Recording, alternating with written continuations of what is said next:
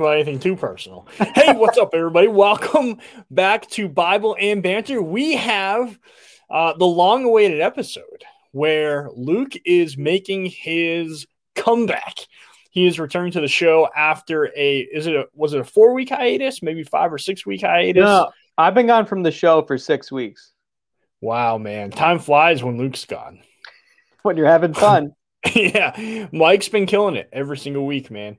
So um yeah, we've been we've been praying for you, we've been talking about you, mostly all negative, but um glad to have you back, man. Just in case I forgot the tone of this show, I'm glad that you baptized me with fire in these first 60 seconds. Hey, uh, I, uh, you know, I, I've had a couple of people mention like, "Oh, I really don't like the tone of that you guys have," and I'm like, "Hey, that's cool, man. Like, we we're not for everybody. Yeah. Um, this is really just two guys who like to give each other the business, and that's Uh-huh. what we do on the show and talk some Jesus. Yeah, so look, that's I, what we're doing. I think it's okay if there are some people who don't like Bible and banter. In fact, I would say this, and I mean this sincerely. If you listen to our show and you like the content but not the tone, you should start your own. And I really mean that. I think more yeah. I think more more um, uh, Christian leaders should um, get in the business of producing content. You know, because it's so easy to do these days. Why not? Yeah. I was actually I, I read an article last year um, during the pandemic because they were talking about some of the things that might come out of the pandemic uh, for the church, and they were saying that pastors are going to uh, quickly become, especially because more and more young pastors are coming into uh, the role, into the calling, that we're so used to content creation that that's Mhm. what's going to be that's going to be a term that's going to be more familiar within the church so this is i guess would fall into that you know we are for better or for worse content creators. Uh, Now, Eric, how weird. how long have I known you? Has it been three years now? Coming up on no three years? it can't be that long maybe two, Two years. Mhm. Yes, because I because I I met you at that um at Camp Dixie two years ago. Yeah. So I've somehow never asked you this question. What are your tattoos? what are my tattoos Yes. What which Um, what tattoos do you have? So I got uh, I got my first tattoos right here. Actually, I got this one when I was 18. Um, so this was right before I went into the army. Uh, it's just an eagle that says USA on it. Classy. Uh, and then uh, this one is I, I got it in fact in memory of a friend who who died.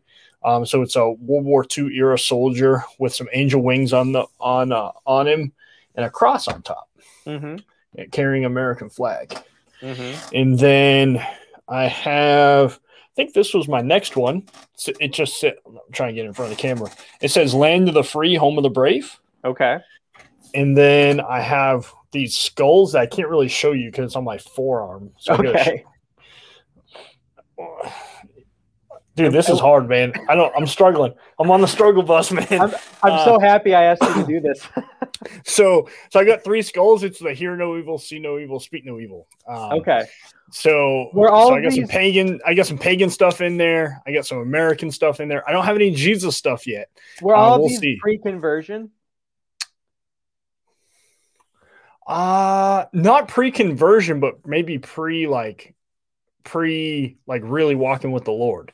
Okay. But um, yeah. So yeah, yeah. But I, I, I, I'm nothing. I have nothing against Christians getting tattoos, man. I'm all about tatting it up.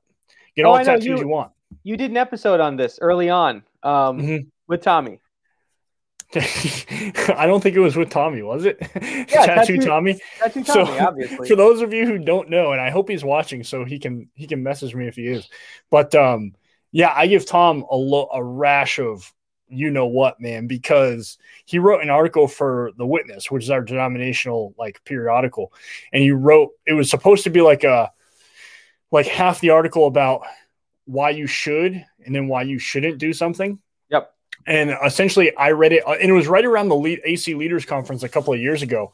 And that whole conference, there were so many people that were around him giving him a, a, low, uh, the business man, giving him a hard time because he pretty much came across as legalist and hating tattoos. And I was like, why do you hate Oh. me, man? You know what? We've actually not done an episode on this. I just remember you giving Tom a rash of uh uh you just gave him a whole lot of grief on the show. So maybe maybe Yeah. one of these days we got to do a show on tattoos. Uh Angela, yeah. Angela, Oh, thank go you for, for the welcome back. It's good to be back. And I'm excited to engage with our audience. I really missed the robust discussions we have with people on on the show. Yeah. Now, I don't want to portray Tom as one hating tattoos. I actually, I guess I do want to portray that, but uh, in actuality, um, uh, Tom does not think that Christians can't or should not get tattoos. And I think there's like a good case to not get tattoos because it could be a waste of money. So, you know, it could be a stewardship thing. That's fine. But you're certainly not going to get, uh, unless there's one obscure passage in the Old Testament that says not to cut up your skin or whatnot. But it's, you have to really bend it to say that people shouldn't, uh, shouldn't get tattoos. Yeah, yeah, those obscure old past, you know, Old Testament laws. We don't; those don't have any use for us today, of course. Oh, Uh, they have a ton of use. No, Luke, this is Bible and banter. Um, don't just- misportray or misapply the scripture.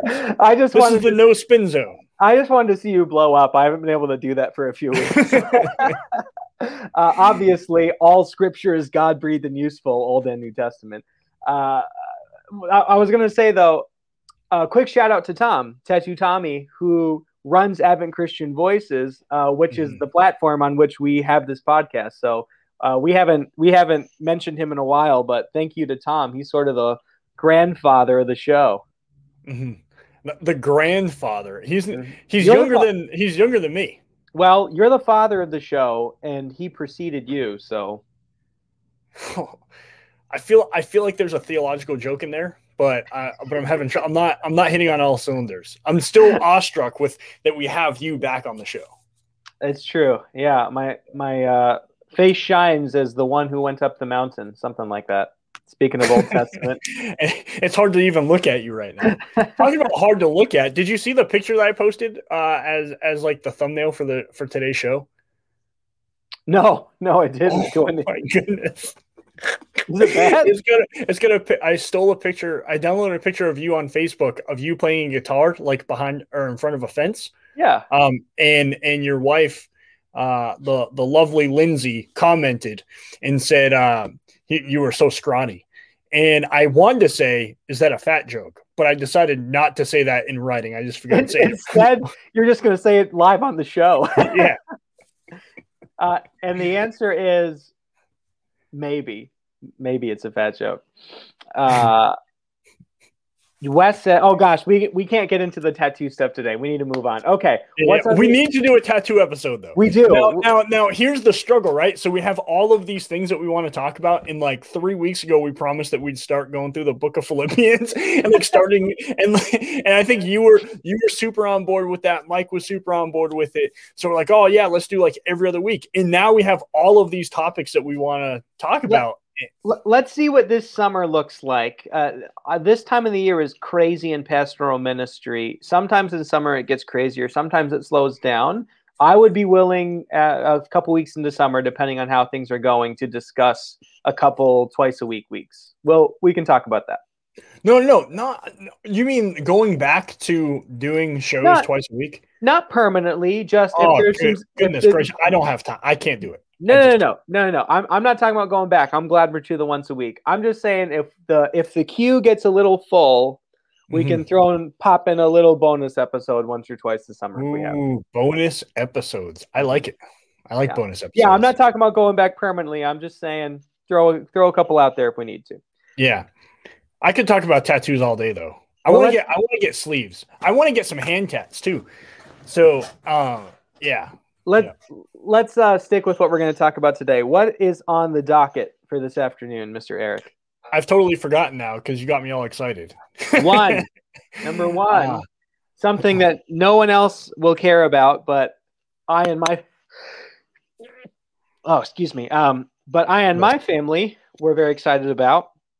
I don't have tons of positive things to say about our, our current president, but I'm going to give him some credit. Uh, Joe Biden formally acknowledged the Armenian genocide of 1915. And let me explain two things so that you know why I care about this at all. First well, first all, off, first off, we can all acknowledge acknowledge that System of a Down is the greatest Armenian band of all time. right? Since they're the only Armenian band of which I'm aware, I have to agree. Uh, but didn't I tell you that they were Armenian? Like you didn't even you did. know. I had no I idea. know your heritage better than you do. Okay, if System of a Down is your idea of Armenian heritage, you need an education, my friend. I need to introduce you to. Were have you, ever rocking, had? Were you, were you rocking System of a Down back in the day? No, I don't even like the band. Uh, do you? Have you ever had baklava? Yes. Okay. Is, not that Greek though? The Greeks like to take credit for a lot of Armenian cuisine. Okay, uh, don't get me started on that. Uh, the technically, yeah, it's originally Greek, but we call it. That's cultural appropriation. yeah, but if we do it better, then we get credit for it. So. Oh my uh, goodness. Anyway, does your family make baklava?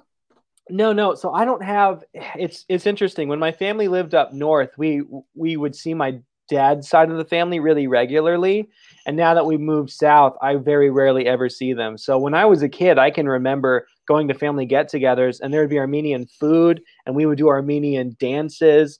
And I had these old Armenian uncles who would sit around and uh, complain about the fact that the Armenian genocide had never been formally recognized and mm. now I I still talk to my grandma and maybe like an uncle now and then, but that that family connection has sort of um, now we're going to differentiate between Armenians and Arminians. We right? do. So Armenians are a cultural group. there yes. is an ethnicity, right? So, and then you have the Arminians, which is a theological position that. Yes, Armenia is a country sandwiched right in between the Middle East and southeast, uh, yeah, southeast Europe, and Arminian is a theological position uh, couched just in between Orthodoxy and Pelagianism. Uh, so there are some similarities, but they are different. And I'm sure the Armenians, the, the Armenians who heard that will give me grief for it later. It was in jest. Uh, but why? Okay, why do I care? So I've already explained the first reason why. Uh, it, my family is Armenian, at least half of it. Um, my great grandmother actually fled the Armenian genocide. She was a very, very young girl, and um, she had a relative who grabbed her and her brother and fled the country as the Turkish armies were approaching. The other reason I care is this happened in 1915, and for a number of reasons, um, it was never formally recognized as a genocide by the United States. And while there are some you could we could get into all sorts of complicated reasons why that was the case. I think the primary reason in my opinion was that the united states wanted to preserve its diplomatic relationship with turkey who was an important ally in that part of the world for a long time. Uh, and turkey may, has made it very clear uh, over the past hundred years that the armenian genocide was not a genocide. It was the collateral damage of war. Um, and so that uh, I can tell you, I have family members up north, uh, Armenian family members who probably threw parties this weekend because the Armenian genocide was finally formally recognized as such. And if there are any Turkish people watching, um, I love you, and it's okay if you disagree with me. That's the end. Yeah. That's the end of the rant. Well, congratulations. I, I for one, was ecstatic to hear that. Um, because you know, you and I have talked. I had a, I had a good friend when I was in school growing up that uh, mm. was Armenian, and and that was the first time I'd heard about it. Ah, uh, you're coming through again, man. Who? You.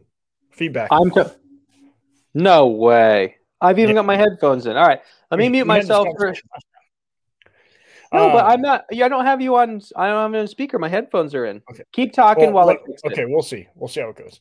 So, um, so yeah, I had a friend that was Armenian back in high school, and he would talk about the Armenian genocide all the time. And I learned, uh, I learned a lot from it, and it is tragic. Whenever something uh, as awful as a genocide happens, people being forcibly removed from their homes at gunpoint, uh, and then die along the way um, it's tough, especially when the country that you flee to doesn't even acknowledge it. Really sad. So I'm grateful. Um, even though you know Luke said he's not exactly the hugest fan of of our current president, um, you know, having having the leader of our country recognize something that should have been recognized over hundred years ago, it's great. So, um, kudos to President Biden on that one, and and hopefully this can give some affirmation and some encouragement to our um, Armenian brothers and sisters around the world. So, congrats, Luke. You are you're muted, so we can't hear you. It wouldn't be Bible and banter with Luke if he wasn't having technical difficulties, which I warned him about prior to coming on the show. Can you hear me now? I can hear you. Okay. We're gonna we're gonna try this setup and see if it sticks. Hi Josh. It is wonderful to be back on the show. Um, I'm sorry if I called you Josh and no one calls you that. I, I like nicknames. so uh, that's not the only news. The more important news, or I guess I don't want to say more important, but the other news is that you, Lindsay, and the family are back home from Charlotte. The baby has come home. Yes. Um, it was kind of it was it was rough there for a little bit. Yeah. you guys, the baby's healthy apparently. Yes.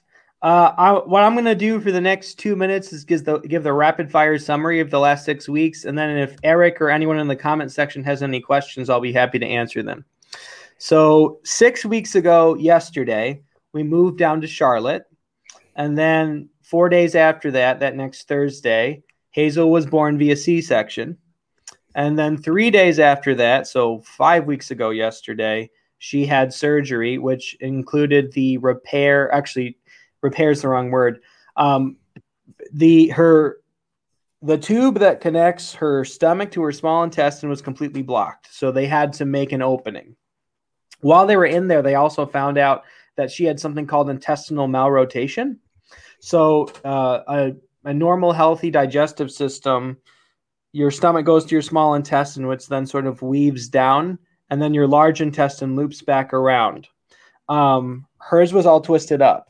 So what they had to do was separate them on opposite sides of her body. So her small intestine is now on one side and her large intestine is on the other. Um, and it's been working great. So she had that surgery. She recovered really well. In fact, I would say that was probably the most obvious miracle of the trip was that we had several doctors who um, came by to check on her after the surgery and said they had never seen um, a recovery that quicker, that smooth. Praise so that God, was awesome. Uh, then the next, so that only brings us up to like four and a half weeks ago. The next three and a half weeks were really just the process of her learning how to eat because for mm-hmm. the first 11 days, she didn't take any food by mouth. Um, and it was, it, it, was a process, her learning how to do that. Mm. Thankfully, we're home she's doing really well. She's eating like a champ, um, and and her her body is working the way it's supposed to. So we're very happy. Praise God, man. Um, and it it's interesting, you know. It's so you got to come home last week, right? Yeah, well, we came home a week ago today. So the same week that your precious child came home, is the same week that we, as a delegate body within our denomination, affirmed her dignity. Yep. Because prior to that, um, our denomination uh, de-affirmed, or or uh, I don't even know the term. What's the opposite of affirmed? Denied denied her dignity mm-hmm. um, with the previous statements on on abortion and the dignity of human life. So yeah. grateful for that, man. Um, well, it was it was amazing, you know, the timing of that because I uh, because I was busy doing other things. I wasn't really even all that aware that that resolution was um, on going to be on the table. Obviously, I'm betraying the fact that I did not watch Bible and banter for a couple weeks because I know you guys talked about it. It's okay, we uh, forgive you. I, I had some other things to take care of but I, I, you know, that that resolution came up, um, and I, I was thrilled that it passed. I'll tell a very, very quick story of before the surgery and going down to Charlotte and all that stuff, which is that when they first discovered Hazel's defect, one of the first questions that the doctor asked us was whether we were keeping the baby. And I know that's a normal medical question to ask these days, but uh, it it I was stunned. I was stunned by the question, and so I was very thankful um, to see that resolution pass. So, and not just pass, but I think it was like eighty four percent it passed mm-hmm. um, because yeah my just because my child has a birth defect it doesn't change her uh, the image of god w- that she and all human beings possess. Mm-hmm. praise god man. Well we're thankful. We're thankful for healing and we're thankful for um, god's provision in your family and to mm-hmm. be back. So yeah. and mom's healing up well?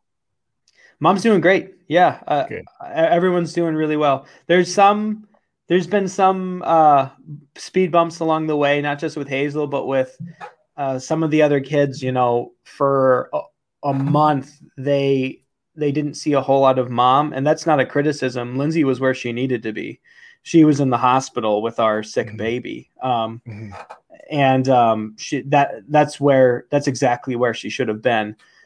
But at the same time, young children need their mother. I did the best I could uh, a lot of my time was spent with the other three children, and mm-hmm. uh, I learned a lot about them and about me, and so that was good. Um, but I think it was there that was hard for them. That was a hard month for my kids. Um, so I'm glad that they're home and they're with mom, and that life's returning to something resembling normal. Praise God, man. Well, I'm happy for you guys, and I, and I, know the whole audience, everybody that watches Bible and Banter, and all the people that know you and Lindsay and your kids. They're uh, everybody's grateful that um, the Lord has seen you through and brought healing, and you guys are back together as one happy family now. Yeah, yeah. Well, we I was very thankful that we were able to be down there in Charlotte together, but obviously when Lindsay's spending six to nine hours a day in the hospital, and then toward the end, she was actually she was staying there with with the baby uh, 24 hours a day. So must have been exhausting. She is, uh, I don't understand. Yeah. Yeah. I, I don't think I could have done what she did over the past month. May, maybe I'm wrong and I would have done what I had to do, but uh, I don't know how she did it. Moms are special. I mean, moms mm-hmm. have like this innate sense within themselves. It's part of the, part of how God's made them to uh, just care for their kids and be self-sacrificial. Um, what a massage! If, if, if, if Lindsay if Lindsay is is um, anything like my wife Robin, uh, she's just she's probably awesome. What a, a misogynistic thing to suggest that a woman could have God given abilities that are different than a man's. How dare you? if that makes me a misogynist, then all right, Sign me up. Yeah. if if adoring my wife makes me a misogynist, then color me a misogynist. Um, and, and if you guys in the chat have any questions, feel free to to shout them out. Speaking of misogyny, uh, there were there were some interesting interactions that that we had following the passage of the um, the resolution, and there were some uh, kind of veiled accusations made that we don't need to get into. What we what we wanted to talk about today was something that did come up in some of those conversations after the fact, which which is um. So uh, before I explain what we want to talk about, let's acknowledge something about ourselves and as a result about the about this show. Um, we can sometimes come across as know-it-alls we can sometimes come across as arrogant. Uh, we can sometimes come across as, uh, um, you know, superior. And you know what? Sometimes maybe that comes across because it's true. Sometimes we are arrogant. Uh, sometimes we are know-it-alls. Sometimes we that we do have take that attitude. And but to, uh, to your credit, whenever whenever I accuse you of your arrogance, you're usually quite quick to to repent. Well, I, I was going to say I do think we, there is a healthy um, there is a healthy culture of accountability on this show where whenever we whenever we say something and there's backlash and we look at it and see like yeah that was legitimate. I think um, all three of the guys on this show have been pretty quick to eat crow, you know, eat their humble pie and say, yeah, I was wrong. Well, um, we all should, right? Like one of yeah. the things that like um you and I have listened to James White in the past and um yep. James White is one of the most arrogant people I've ever watched, man. And that's one of the like I can't watch too much of. Yeah, and I, I don't think I don't think it's limited to James White. I think of a guy like John MacArthur. Like there are probably yeah. a lot of names that we could drop. Um, I don't yeah. know that we it's need common, to do that. It's common within it's common within theological circles, pastoral circles. Um, it's it's it, it arrogance is a common um sin that many of us struggle with. Yeah, and well, look, one another to be able to call it out. Yeah, look, the the central sin of all humanity is pride. Um, mm-hmm. Ours just happens to take the form sometimes of intellectual arrogance because of our training and our our experience. Um, mm-hmm. uh, now, so that's the concession. Sometimes that's the case. With that said, um, you will never hear us apologize for defending biblical truth. And one of the interesting things that came up in some of these conversations was um, discussions about the line between humility and relativism. Mm-hmm. And so let me explain what I mean by that, and then I'll let Eric sort of launch. Uh, the difference between humility and relativism. So I think all of us, when we when we come together to talk about truth, should have a healthy dose of humility which is basically, if I were to sum it up, the attitude that I could be wrong, right? Mm-hmm. It's a it's a willingness to say the person who disagrees with me um, is worth hearing because what if they're right? Mm-hmm. I think we need a healthy dose of that anytime that we are coming together to talk about truth. That attitude of humility can be, uh, what's the term, co opted or misappropriated um, uh, into relativism, which is the which would, if I were to sum up the attitude of relativism, it would be this: I could be wrong, therefore I won't say anything with confidence, because mm. what if I'm wrong, mm. right? Mm. Um, what and, kind of way to live life is that? well, I'm not going to say anything about anything. The funny thing is, most people who use that argument don't actually practice it themselves right they mm. they they say relativism for thee but not for me um, mm. and and no one actually can live in a relativistic attitude because you have to make choices every day and that requires you to make judgments mm. uh, the, o- the only way to live relativistically w- would be to you know sit here in this chair and never move or speak because what if i'm wrong um, which is the way that some people live. Very, you know, sadly, uh, it's not the way that Christians are called to live. Mm-hmm. Uh, so, all that to say, we'd like to spend a little bit of time today with as much humility as we can muster, but also with a confident uh, assertion of biblical truth. Uh, where is the place for humility? And where is the place for confident proclamation? How do we exercise humility without falling into relativism? That's a tough one. That's a tough one, Luke, and it's probably tough for you and I too, uh, because sometimes we can. I think at least for me, like I'll always, I one of my one of the lines that I use, I would say fairly often. My wife, mm-hmm. if she's watching, will know this, is that um, I'll say, "Hey, everybody has a right to be wrong." right? Everybody has the right to be wrong, and you can you can suspend that right and just believe what I'm telling you. Um, so, uh, but it is true. Like everybody does have the right to be wrong, including myself and including you, Luke. Mm-hmm. And I think we have to have a healthy dose of humility, like you said, to say what are the things that I'm least confident in. Mm. And and in those things show the greatest amount of humility. But the things that you're most confident in is the confidence that you have. Why is it? Right? Mm-hmm. So why do you have confidence in this? Do you have confidence that Jesus is the only way to God, the only way for salvation? Mm-hmm. That's something that we should absolutely be confident in. But why? Is it just because you've been taught that culturally, or is it, or is there another reason? Do you get that from the scriptures? Have you read John 14, right? Like, mm-hmm. is that where you find that and go, well, I believe the word of God. Why do I believe the word of God? Well, actually, there's a healthy amount of evidence that shows the word of God to be consistent and true. We have all these main, and, and you go, you go and you have all this evidence to say, I have mm-hmm. confidence in the word of God. This is what the, the word of God is clear on this thing. Therefore, I have a great deal of confidence in it. However, However, that confidence can turn into arrogance often in the way we communicate it.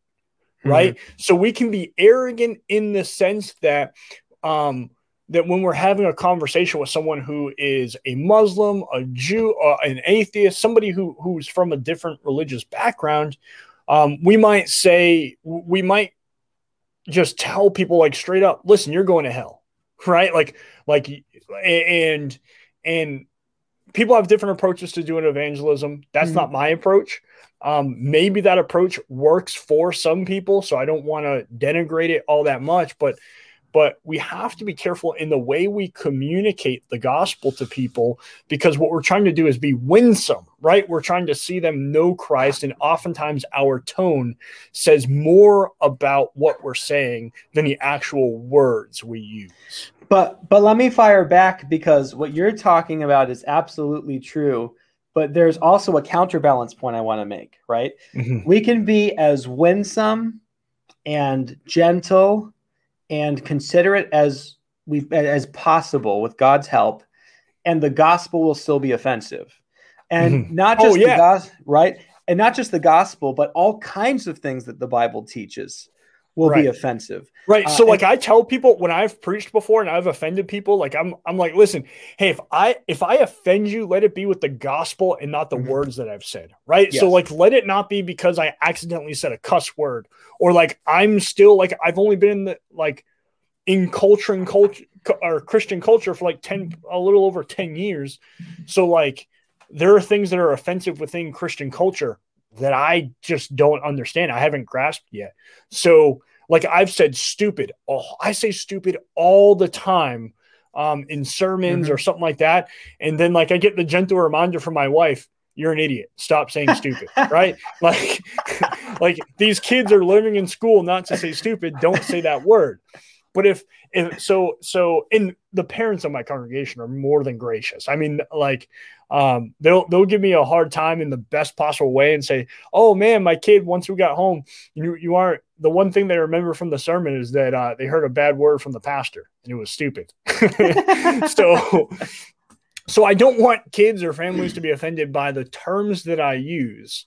Uh, but I do want them to be offended by the gospel. I'm offended by the gospel all the time, mm-hmm. um, and and we should be offended whenever we come to the text of Scripture and realize how debased we really truly are, and then we we are we stand in awe of the gracious and goodness and the holiness of God that we're now rescued by the work of Christ. So that's incredibly important for us to understand that we should offend people with the gospel because the gospel is offensive, but we shouldn't offend people because of our arrogance. Right. Now, this is where, in order to um, continue this discussion, we're going to have to sort of go a step deeper or a step further because I think most of the people, I, I won't assume all, but I think most of the people who disagreed with the resolution would agree with you on what you said so far that the gospel is offensive and that we shouldn't try to protect people from the gospel just because it might offend, right? Mm-hmm. However, I think some of those people feel like that's the only place that we should draw a clear line. And so maybe it would be of some value to talk for a few minutes about why we think the church should have something to say beyond the gospel, not in place of and not above, but in addition to. Um, mm-hmm. And let me speak for just a moment on why I think we should, and then I'll let you chime in. So, one thing that I'm learning the more I study the Bible is that while the gospel message is simple, gospel application is hugely complex. And I, mm. I, don't mm. mean complex in terms of I can't it can't be understood or practiced. I mean the gospel touches everything. So mm the simple message of he came, he lived, he died, he rose, and he's coming again, absolutely, that should be the heart of everything that we are preaching and everything that we're doing as a church. That does not mean, however, that that should be the end of everything that we're saying and doing as the church. Um, this is why Paul exhorted Timothy preach the whole counsel of God we don't just go to uh, John 3:16 or Romans 8 1 and then say that's all we need. No, we have all the other chapters of John and Romans and Deuteronomy and Leviticus, right? So the gospel should be central and it everything else should flow out from that. Um, but it's it's not the sum and total, not in the sense that it doesn't cover all the ground. It does, but the way we apply the gospel, that's why we have basically most of the New Testament, right? Paul mm-hmm. could have very easily, when he wrote um, the book of Romans, just stopped a- at the end of chapter 11, which which is um, I think a good a good place to sort of put a period or, or an ending point on his explanation of what the gospel is.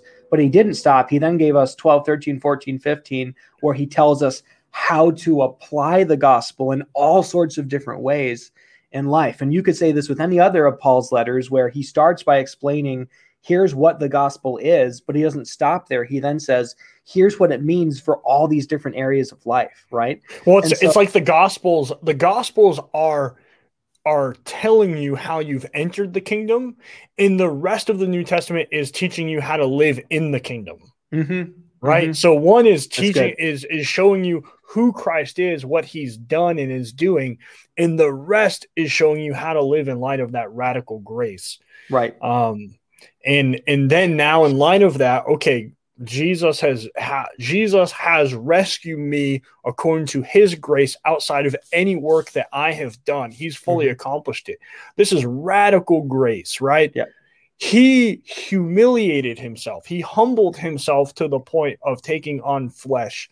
So, what does that mean for me as a believer? It now calls me to be radically gracious towards other people. It causes me to be humble towards other people. If the King of Kings can take on the flesh of a servant, what more so should a servant like myself rescued by the king live in light of that? Mm. So so that's that's kind of how we start applying the gospel and we look at even the Old Testament in light in light of the gospel. Like I'm, I'm preaching on uh, Second Samuel uh, chapter chapter nine, and it's uh, the story of Mephibosheth, mm-hmm. and um, and David bringing Mephibosheth into the kingdom, the king's court. Mm-hmm. And really, Mephibosheth, for those of you who don't know, was the grandson of Saul. He's the son of Jonathan, and Jonathan was was close friends, like as close of a friendship as you can have with mm-hmm. David. And David and Jonathan made a covenant with one another. And Jonathan asked David, you know, care eh, when I die. He knew he was going to die. Jonathan did, and he knew that David was going to. He know he knows that God has has anointed him through Samuel.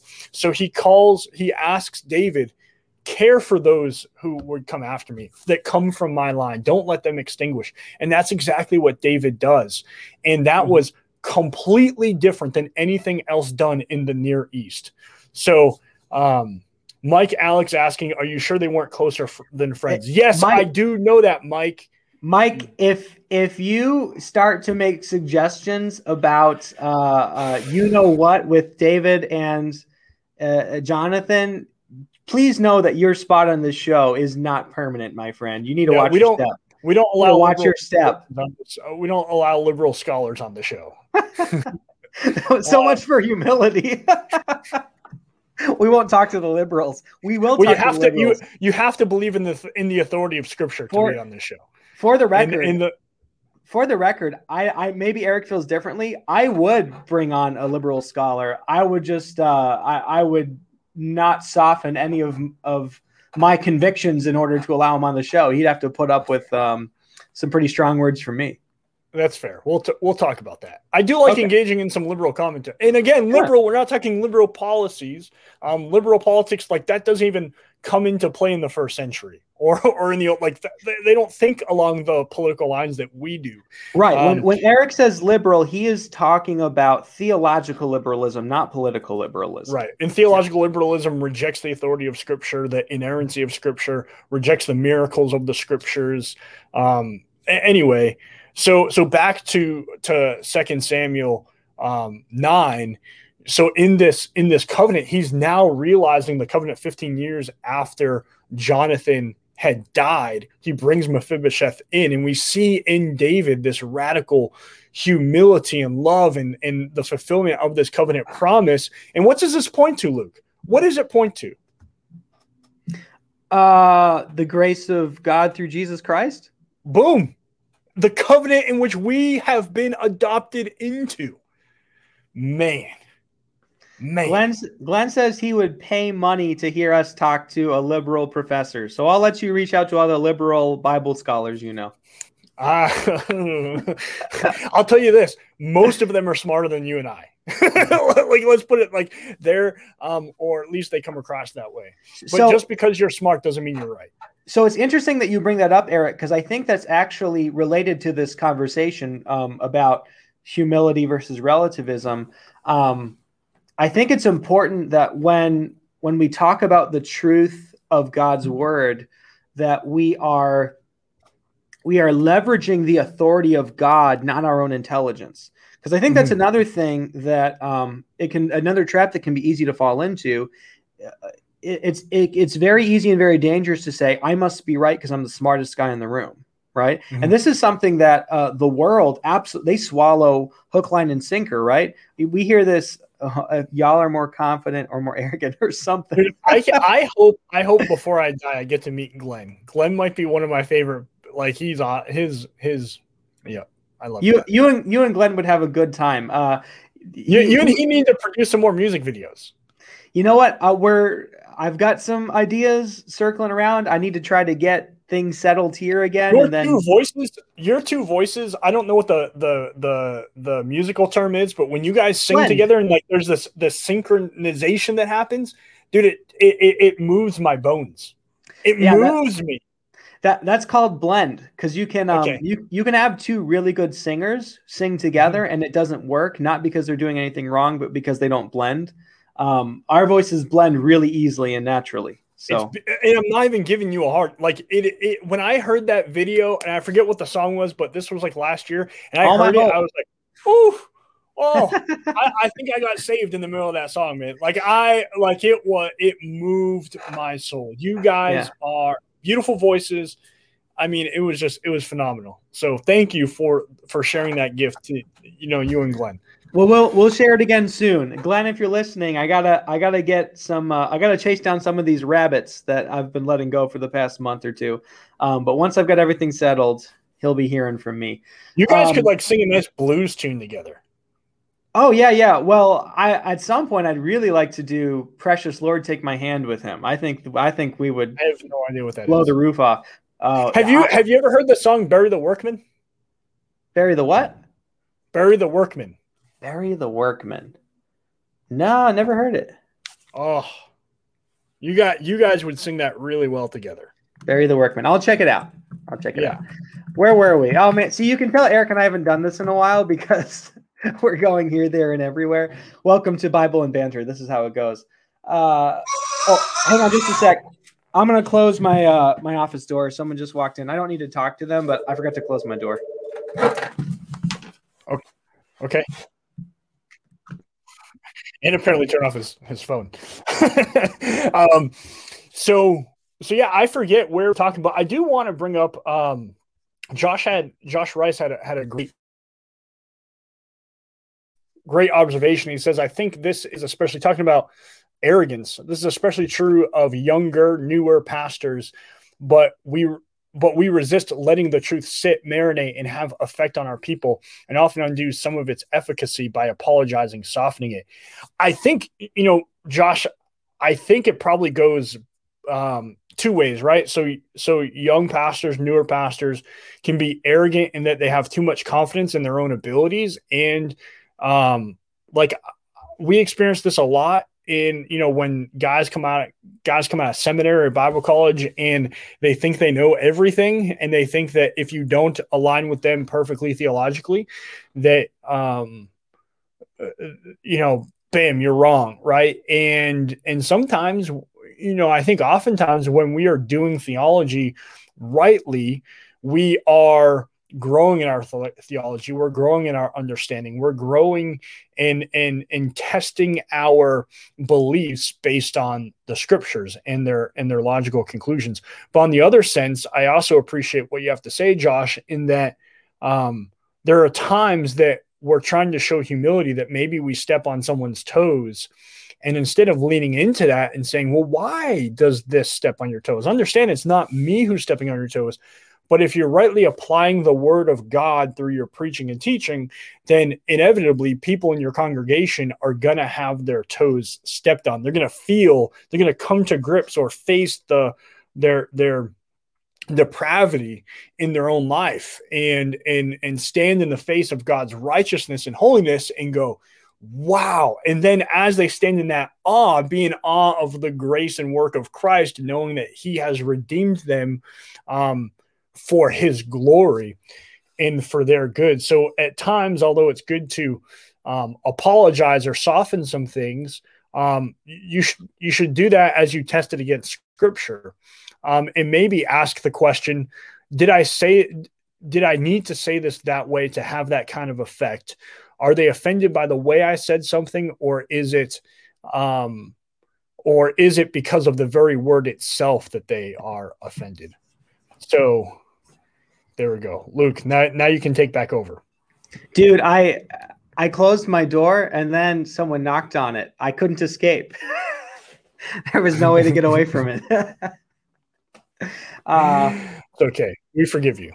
I appreciate. I appreciate the grace. Uh, what were we talking about? Oh, uh, humility versus relativism, and yes, uh, I'd like to talk for just a little bit. I want to narrow it down even a little bit more. So we've talked about um, the gospel. We've talked about application. Let's talk for just a moment about this particular issue of the sanctity of life. And why okay. is this? Why is this something that we should make a stink over?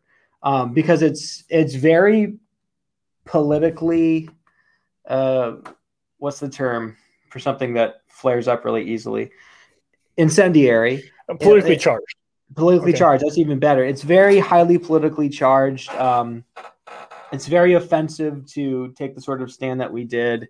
It's not per se directly the gospel, though I think we've established that all Christian life and faith flows from the gospel. But uh, you know, it's not he came, he lived, he rose, or he died, he rose.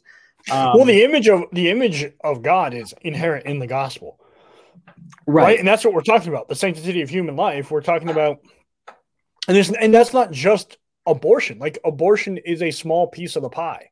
There are mm-hmm. other things going on in the world and have ever since ever since ever since the world began, where right. people were have been prejudiced against, where people have been mistreated, and and we see time and again that that Jesus speaks into the spaces of of the disenfranchised. So. Yes. Um, and, and, when we use that term, we're referring to people who um, who have been objectified and people whose dignity have has been questioned or denigrated. So you know I think it's almost like when we talk about these things, um, many in the very conservative circle will be like, "Oh, well, you've just gone woke," right? Like, and mm-hmm. and and that's troublesome. That's troublesome that we automatically go to some sort of trite response and write people off um, with a term that that that they're not even um, uh, uh, what's they're not even saying what the meaning of what they mean by that term, and right. and I've seen a lot of brothers and sisters, um, especially on on the Twitter, that will just write someone off as hashtag or quote unquote woke, mm-hmm. and not engage with their what they're what they're trying to say. So as soon as you talk about racial injustice or oppression or anything like that, they'll go, "Well, you've just gone liberal." Right. Right. No. No. No. No. No. No. Like listen, let's speak into with the gospel mm-hmm. um, the problems that we see, and that begins at conception. So, and it ends, it, it, it even goes past the tomb, right? So, even the ways that we speak about people after they've mm-hmm. long been dead, um, we should respect that they have been made in the image of God. Full stop. No right. qualification. Yeah, uh, and there, there's something else too that I think needs to be touched on, which is how do I say this? When it comes to this particular issue, um, I think it's difficult to make a biblical case against it, right? Because there are there are some biblical issues where I think we need to have the humility to say it's difficult to say. It's difficult to interpret. It's difficult to come to a hard, fast conclusion. Not that someone can't, but look, there's some things that we hold tight fisted, and then there's some things that we hold with open hands where we say, okay, I believe this, but it's not it's not a deal breaker. Um, this is a deal breaker, which is not to say that uh, if you disagree that I I have to be unkind to you or that we can't you know ha- go out and have lunch together or something, but this is something that is taught so clearly throughout the scriptures. It's not an issue of we have one or two proof texts. Um, the it, it's baked into the cake of Christian belief. Um, and I'm not trying to make a political statement here of you need to vote for this party or this candidate or this policy, but just this idea of the sanctity of life. Um, it's baked into the cake of Christian belief if you take Christian belief from the teaching of Scripture. Uh, now, I want to acknowledge something you said a moment ago, though, Eric, that I think does speak really clearly to what I think is a healthy humility, not a relativism of who knows, but a, a humility that says, I know what's right, but I'm willing to listen.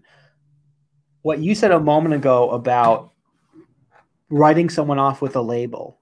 I think one thing that some of these conversations after the passing of this resolution have reminded me is that everyone has reasons for what they believe. Mm-hmm. So the people who um, disagree, I think they're wrong and I'm not I'm not afraid to say so. But I was reminded a- a- as I saw some of those discussions. Okay, even if I think these people are wrong, it, it it's not because they're all idiots. It's not because they're all morons. It's not because they haven't thought about it. It's not because they haven't read their Bible. Um, they have reasons why they've come to the conclusions they do.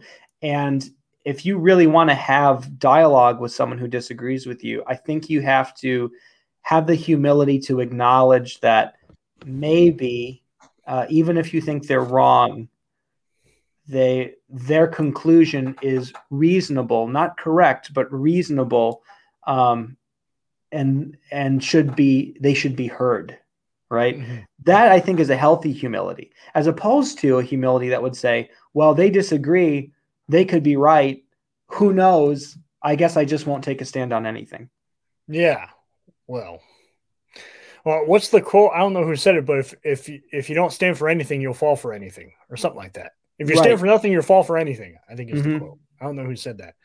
Um, well, well, that that goes back to something I was trying to say earlier, though, which is that most people who preach relativism end up falling into some kind of dogmatism. It's just not uh, the kind that they're preaching against. So, a lot of people who will speak to a fundamentalist like you and I. I don't know if you would call yourself that label, but I would. I mm-hmm. consider myself a fundamentalist. I believe that the Bible is actually the Word of God, um, and I I believe that what it says is actually authoritative and binding. That's how I define it. Some people might have different definitions. Um, well, but, I think we can talk about that at a different time, but based on so, my knowledge of you, you you would not fit the bill of what is considered, at least in our circles, fundamentalist. So I'll use, I'll use a different term. Um, I believe uh, that the Bible the, the Bible is the word of God in the traditionally understood sense that the Orthodox Church has used that term basically forever. Uh, mm-hmm. so oh gosh, where was it? Where was I going with that? So if you if you take that view, oh my goodness, I've lost it. I've lost my train of thought. I took too long to say what I was saying. Well, I'll uh traditionalist is what Mark Mark suggests as a term. You know, you when go. I think when I think of fundamentalism, I think of and fundamentalism can apply to different aspects, but it's normal. At least what I've observed and how other people have spoken about it is that it's often an approach to something uh, a, a, a, your tone about something. So like like for me, I know a few things that like I just won't engage people on because I've not had fruitful conversations and I didn't see room or space for it. And and it's largely like the King James only fundamentalists. So I'm not talking about people who use the King James version. Mm-hmm. I'm talking about the people who believe that the King James version is is uh, the only inspired translation of the English text, and and think of it as inspired as the original manuscripts. Um, yeah. Or, or uh, even or even more inspired in more in, more inspired yeah more inspired that god actually gave the exact words to give yep. to the original translators of the king james version I, I go and i've had conversations with people that believe that and i've thought i'm getting no, like there's no even there's no room to have any kind of conversation. So like those people I just don't engage with for my own mental health. Like so, I just can't I just can't deal with it. So help me help me find a new term. What what term would you use for someone who takes a traditional view of the authority of scripture? Uh well, we used to use the term evangelical, but that's been co-opted. Yeah, that's gone. so I think, I think, the sarcastic answer would be Christian, but that'd be a little bit mean-spirited. Yeah, I like I ta- or uh, excuse me, Mark says traditionalist. Uh, you know, I don't think that's a bad term. Okay, we're gonna have to create a new term because the the idea the the evangelical subculture has been co-opted for political purposes, which has really damaged, I think, our witness mm-hmm. because um because really, if we are staying true to scripture, we have no political home. We just don't. I mean, you and I refer to ourselves as libertarians, but there are yes. even things within the libertarian framework where we go, yeah, I can't roll with that. I can't like right, right. Well, well, it's because it's because for us, at least, um, at our best with God's help, for us, the overarching authority is the Scripture. So there might be other philosophies or systems of um, belief to which we subscribe, but they're subservient to scripture, and where they contradict it, we throw them out. So I guess I'll make up a word here. I'm going to call myself a scripturalist. You're a scripturalist. Scripture is the highest authority for us in terms of faith and practice. Catherine's uh, got some. Catherine's got. I love Catherine Orthodox. Orthodox. I wasn't going to go that route. Let the record show the Bible and banter guys are not the ones who made who started throwing around these. Uh, I'm, I'm with Catherine right now. Catherine. Let Orthodox, me make my point. Biblically though. sound, Christian. Um, you know, let me make let me make my point and then i'm going to let you close the show okay? Because okay. we're coming up on an hour. Um, here's the point i was going to make. Most people who look at um, who talk to someone like you and i who believe in the authority and inspiration of scripture seriously um, and say you're being arrogant. You don't actually know um, you should have more humility. Most of the people who do that have a belief system of their own. Mm-hmm. They're not actually consistent relativists who say, you can't know because no one can know. What they actually say is, you can't know because no one can know, but I know. Right. And that's what we have to be I'm having trouble about. following along here, man. Remember, okay. I, listen, I was towards the bottom of my class graduating in high school, and you were, were you, what number were you? You were number five? Uh, I, I was number somewhere. In the, I was somewhere in the top hundred. So you, the, you were you were number one. What do we call that? I'm sorry, I wouldn't know because I I didn't graduate there. Let, let me give you an example. Let me give you an example. Valedictorian, um, that's the one. Valedictorian. So there's there's a great series of debates from about 10 years ago between Doug Wilson and Christopher Hitchens. Uh, Doug can, Wilson. Can, come on, man. Why are we studying Doug Wills, man? I'm so tired of that guy. Can I just make my point? Dude, he legit he just wrote a novel about sex robots. Like, can we just write it? Can like can we hashtag cancel Doug Wilson? Or is that too arrogant of me? Yeah, well, we'll have to save this episode for another day because you and I are going to disagree about Doug Wilson. Um, Doug Wilson, who love him or hate him, uh, he in this particular debate was representing the Christian faith. And then Christopher Hitchens, Hitchens, very well known atheist. Okay, so they're having this um, discussion about God and morality, right? And the consistent atheist position, um, and I know some atheists who are consistent, and I'll give them credit when they are. The consistent atheist position would actually say there is no objective moral standard, right? Right. All we 100%. have is is subjective standards that each culture and each person comes up with, right? Mm-hmm. Um, so in this debate, uh, Hitchens is making the atheist argument, and then he he starts to do what a lot of atheists love to do, and to um, say all sorts of horrible things about the God of the Bible. And Doug Wilson, in a really uh, at his best, stopped him and said, "Wait a second, let me get this straight. you think there's no objective moral standard except when you want to criticize um, things that you don't like, right? So that's a great example of someone who says there's no objective moral standard and then begins to make objective moral statements. Right. The point I'm trying to make is most people who say, if you claim confidently to know what the Bible teaches, you're being arrogant. They believe something else with just as much confidence. They just don't like that you disagree with them. And but it can to- be arrogance. There can like let's let's refer Luke. There can be times that that that people are arrogant about their beliefs, mm-hmm. right? Like there there are sure. Yeah, okay. I just want it. I just want you to admit that. Yeah, yeah. Um, Bickford's going to try to get me off of the Doug Wilson train. Good luck. The, but there have been there have been things that Doug Wilson have has said and written that I go, yeah, I, am down with that. Like he makes good points, but then there's a whole mess of stuff that you get with Doug Wills, and you go, well, let's, ah, let's man, this isn't worth. I don't want to be tainted by this. like, let's let's not, let's not go let's not go off the tracks. I've only got an hour, and we got to finish, and I want you to have the last word. So let me just summarize what I just said, and, and I hopefully it's a nice, neat little bow before you put an even better one on it. We should have the humility to listen to those who disagree with us, right? But humility does not mean um, throwing out truth. And we can know truth because uh, God has revealed it. And when P- if someone should ever, if you're a Christian and you um, stand up for the gospel, stand up for the Bible, and someone says to you, by making uh, absolute truth claims you're being arrogant, that is um, not a way to have discussion. They're just trying to shut you up. We should talk to people who disagree with us and are willing to have discussion, debate, dialogue, disagreement.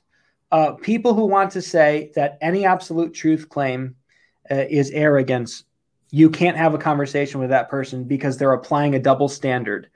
You can't make uh, clear moral claims, they can. That's not a, a discussion that you can ever be productive. So the difference between humility and relativism, it's a hard line to to identify, but it is there, and it, it's important that we draw it. That's that's my conclusion. That's good, Luke. And I will end with this. I am. It is absolutely true that it's great to have you back on the program. I accept your uh, your I accept your truth with as much relativistic value as I can possibly assign it. There are moments I want to punch you in the face. no, that's absolutely true. this is one of them. Take care, guys. We love you. We will see you next week. Hopefully, unless Luke or Mike come up with like some great idea about what we should, what we need to talk about next week. Hopefully, we'll start studying uh, Philippians. It'll either be Philippians or Doug Wilson or tattoos. Hopefully, Philippians. Why not all three? Take care, everybody.